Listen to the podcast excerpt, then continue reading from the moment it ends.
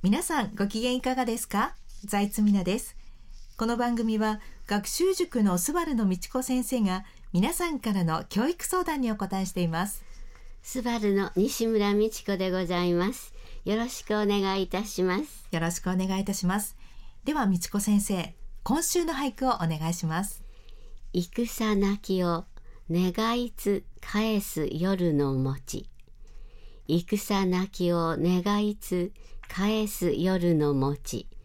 大野林家夜お餅を焼いている時でさえ戦争のない日が来ることを願っている。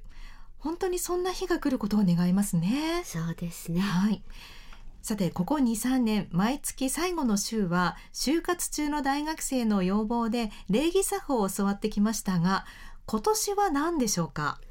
実は昨年くらい日本の中枢に激震が走りましたね。はい。パーティー券問題ですね。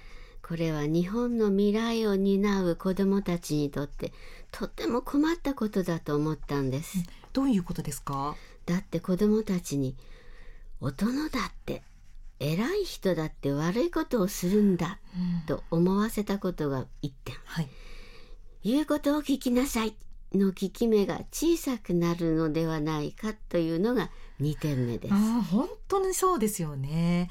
ではあの問題自体は大勢の日本人には関係ないですよね？いえいえとんでもない。あの問題の本質はよりたくさんお金を出した人の要望が政策になるということです。はい。早い話が昨年から小学3年生以上の総合学習の時間にプログラミングというのの学習をしています。はい、でも子どもたちが社会に出た時に日本の子ども全員がプログラミングに関わる仕事に就くでしょうか？あそれはないですよね。あそういえば大学入試にも情報という科目が入ってくると聞きましたがあということはそういう業界から即戦力となる人材を採用したいからという要望が出たかもしれないということですね。でも美智子先生どうしてこんなことになってしまったんでしょうか？私は日本は過去に2回ほど日本人にとって最も大切なものを自ら放棄したと考えています。はい、1回目は明治維新の後欧米の後を追っかけましたがそれでもまだ戦前までは少し残っていたんです。でも1945年の敗戦の後そのわずかに残っていたものまで捨て去った結果学校で人間力を鍛える時間を完全になくしてしまい、うん、アメリカの思惑通りになりました。もう戦後80年になろうとしていますよね。昨年末は悪い意味でのその完成形を見せられたということではないでしょうか。美智子先生それでは困りますね。学校でできないんだったら子どもたちは誰がどこでどのように育てればいいのか音楽の後に伺いたいと思います。有利でペテルギウス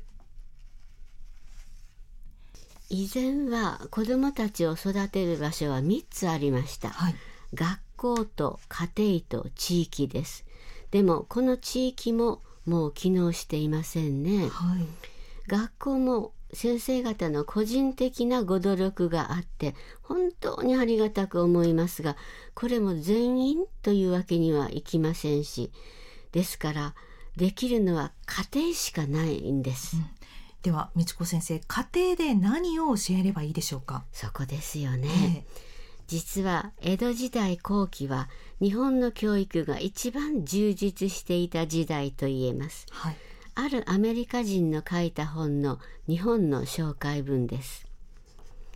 日本人は道徳的善や徳や品性を生まれながらにして持っているらしい。自然に対する愛礼儀正しさ思いやりなどなどこれらが恵まれた階級の人々ばかりではなく最も貧しい人々も持っている特質である。かつての日本は本当に素晴らしかったんですね。そうですね、江戸時代後期子供たちは56歳になると寺子屋や藩校で人間学の勉強をしていました。師匠五教と言われる本です司書って大学中庸論語孟子でしたね。おお財津さん素晴らしい、はい、さすがですね。大学を読めばわかりますが大学は一言で言うと祭りごとをなす人の学問。つまり自分の身を治めその結果多くの国民を幸せになるように導いていく学問ですでは人の上に立つ人は読まなければならない本なのに読んでいないということになりますよね。そうなりますね。はい、で私昨年子どもたちがこの師匠の前に小学という本を勉強していたということを知りました。小学って小学校中学校の小学ですか？はいそうですもしかしてこの美智子先生のニコニコ通信でその小学の勉強するんですか？と思ってるんですがどうでしょう？いいですね。大賛成です。美智子先生ぜひよろしくお願いします。それではスバルインフォメーションです。2月は新小学3年生から新6年生の難関中受験コースと新6年生の国立大附属中受験コースがスタートします。また現小学6年生の皆さんのための中学準備講座も入学受付中です。ビッグな入学特典もあります。また2月11日日曜日は小学生の全九州学力テストです。新学年へ向けて最適なテストです。小学生の皆さんぜひチャレンジしてください。そして美智子先生が書き上げた渾身の教育指南書21世紀を生き抜く子どもたちをお読みになりたい方は Amazon かお近くの本屋さんでお買い求めください。若いお母さん、それに独身の方にも人気だそうです。書店にない場合は、スバルのホームページをご覧ください。